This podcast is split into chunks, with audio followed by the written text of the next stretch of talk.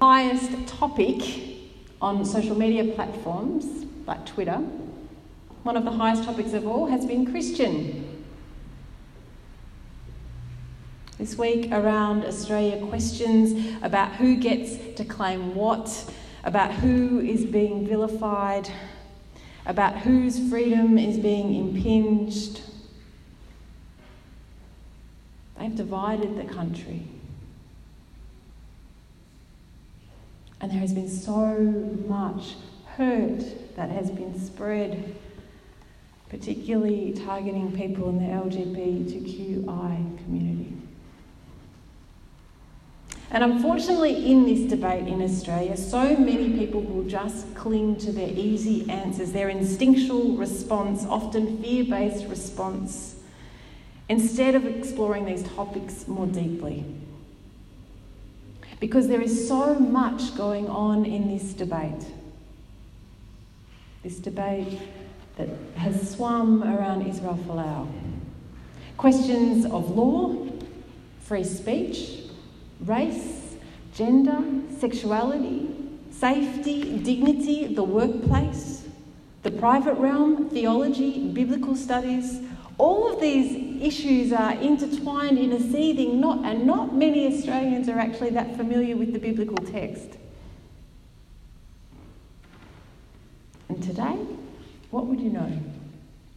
The reading set down in the lectionary that is for all around the world is the Galatians passage that Folau quoted from in the tweet that erupted or the post that erupted. That quote that said that gay people and drunks and liars are bound for hell. Now, you may have noticed as you heard the letter read that there's no mention of gay people. There's no mention of hell either. But this is the passage that he refers to.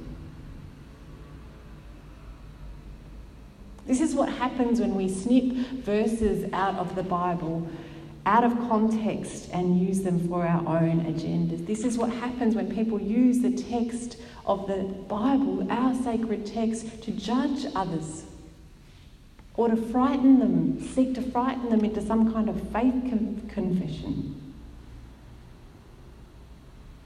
Violence is done and spiritual abuse occurs.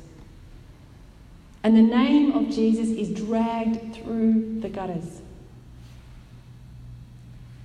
I suspect thousands, if not millions, of Australians have turned even further away from any thought of ever exploring the way of Jesus this week. Ever. Because of this misrepresentation of our faith. So I want to dive into this passage with you in Galatians. I want to honour the complexity of this sacred text that we have and lean into the context of what's going on then, and then we can explore what's going on for us now. So we know that Paul wrote Galatians, that's not debated. And what's happening in there is massive fights. He's just been particularly rude to people in just before that passage opens, and you can read that for yourself to see what he says. They're fighting with one another about how to be disciples. What does it mean? What does faithfulness actually look like? Has anything changed, I wonder? And within this debate, they are discovering the astonishing freedom of Christ. Remember, non Jewish people are beginning to become part of the community, and then the Jewish, who are the first followers of Jesus, are all Jewish. They're all together, and they're trying to work out what it means now. We've grown up with all these laws about who we can sit next to, who we can eat with, what food we can eat, and now these non Jewish people are here.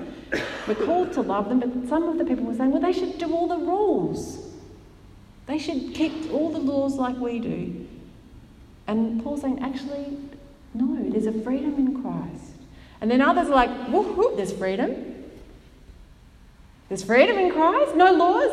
You can imagine where you get a sense of what's happening by the list of things that Paul says not to do. Gives you pretty clear insight into what they're going. I am free in Christ. And then on they go. And within the context of this setting, Paul uses this metaphor of spirit and flesh. But the word in the Greek, in the text for flesh, sarx, is not the word for body. He's not talking about bodies being evil and the spirit being good. That's a Greek philosophical construct. That's not Paul's view. Paul's Jewish. Paul's growing up with stories like the first creation story where God makes humans and goes, they're good. Our bodies are good. Paul and the others have grown up with a psalm that says, God was with me in the womb when I was being knit together. Our bodies are good. He's not saying that. It's a, the word for body is soma. This is sarx. It's flesh. And he's speaking much more about that thing that we all have. We pretend not to have it. You know the toddler thing when one's got a cardboard box and the other one wants it? Mine. That internal ego drive to have what others have or to want. Self preservation, mine, selfish, that kind of, selfishness doesn't quite cover it. It's that, you know, that primal, oh. He's speaking of that drive and contrasting it with what happens when we let Spirit near, when we let Holy Spirit in.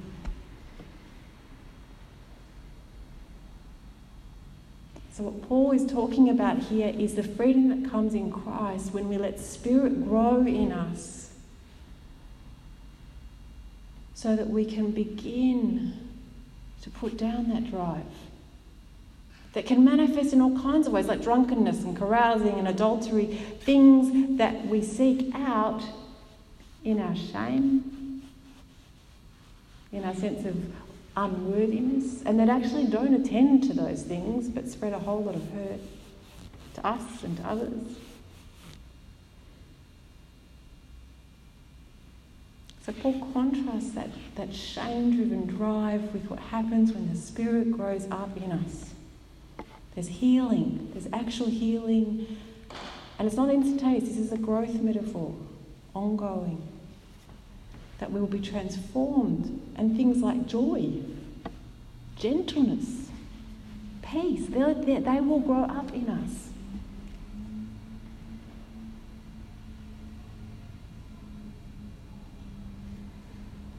The fact that these astonishing claims that Paul is making into this community that's tearing itself apart fact that this beautiful metaphor of growth is contrasted with that primal drive to meet our own ego needs is now being fashioned into a weapon in Australian culture in the wider society 2,000 years later is devastating.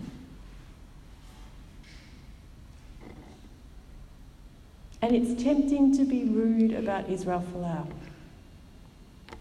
and those who are funding his campaign. To not only condemn his misuse of the Bible, the violence of his language, to not only condemn those things, but to also judge and deride him.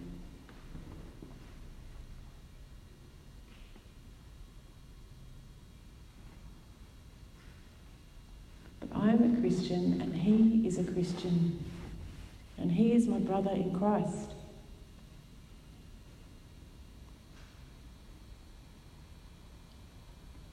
Just like all, every single beloved LGBTQI brother and sister in Christ who have had the most hideous week, I imagine. Who so often have to bear the brunt of such vitriol in the name of Jesus. I don't know if you noticed the very, very first part of the reading. But Paul, could be writing to the Australian church and wider society today, particularly the church though. Paul says, For the whole law is summed up in a single commandment you shall love your neighbour as yourself. If, however, you bite and devour one another, take care that you are not consumed by one another.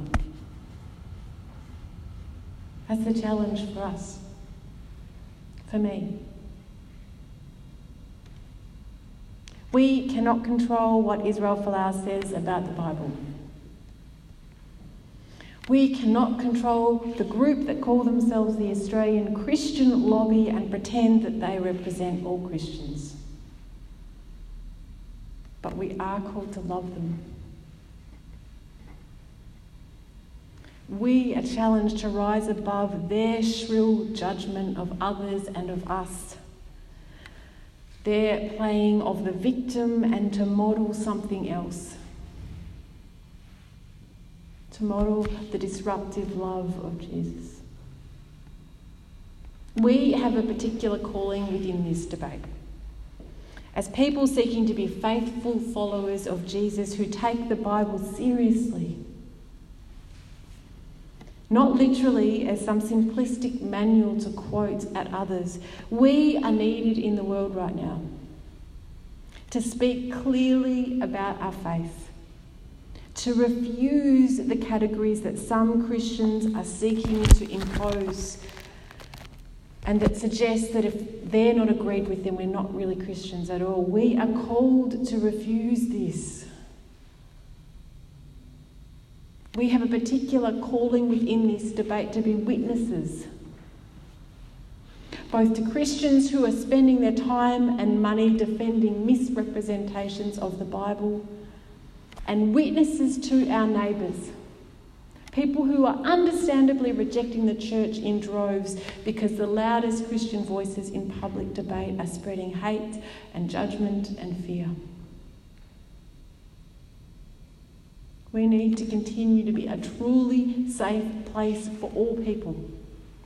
And especially at this time, our brothers and sisters in the LGBTQI community who are being targeted.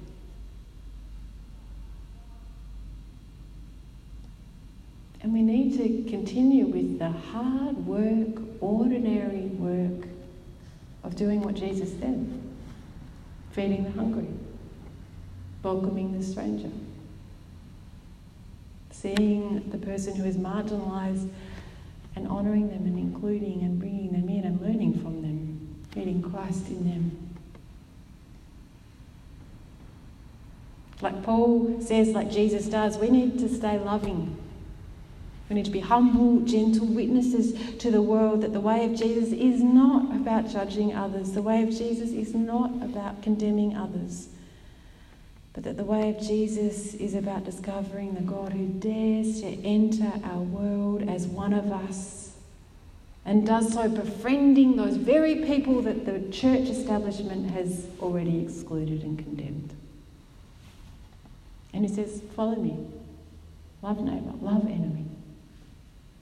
We need to continue to follow Jesus, the heart of God, who sees need and hunger and responds in compassion and nourishment and says, Live generously, give your stuff away. Welcome the stranger, this is where I am, follow me.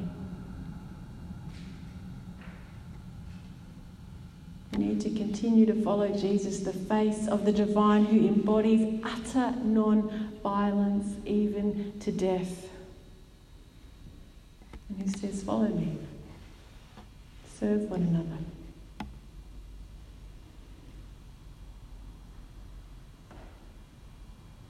This is the one we follow.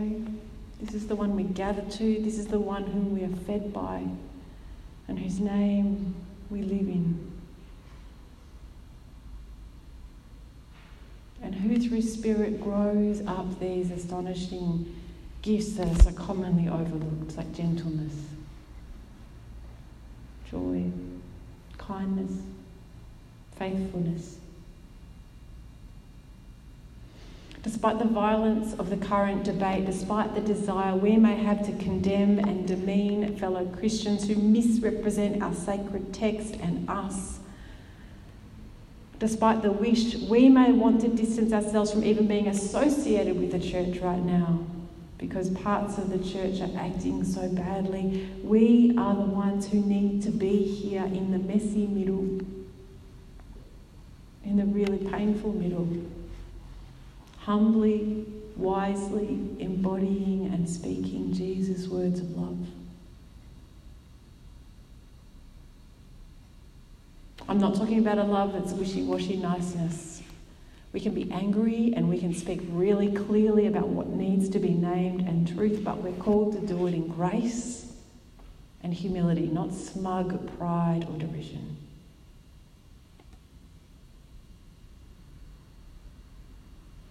We're called, and this is the hardest bit, not to end up mirroring the behaviour that we're condemning.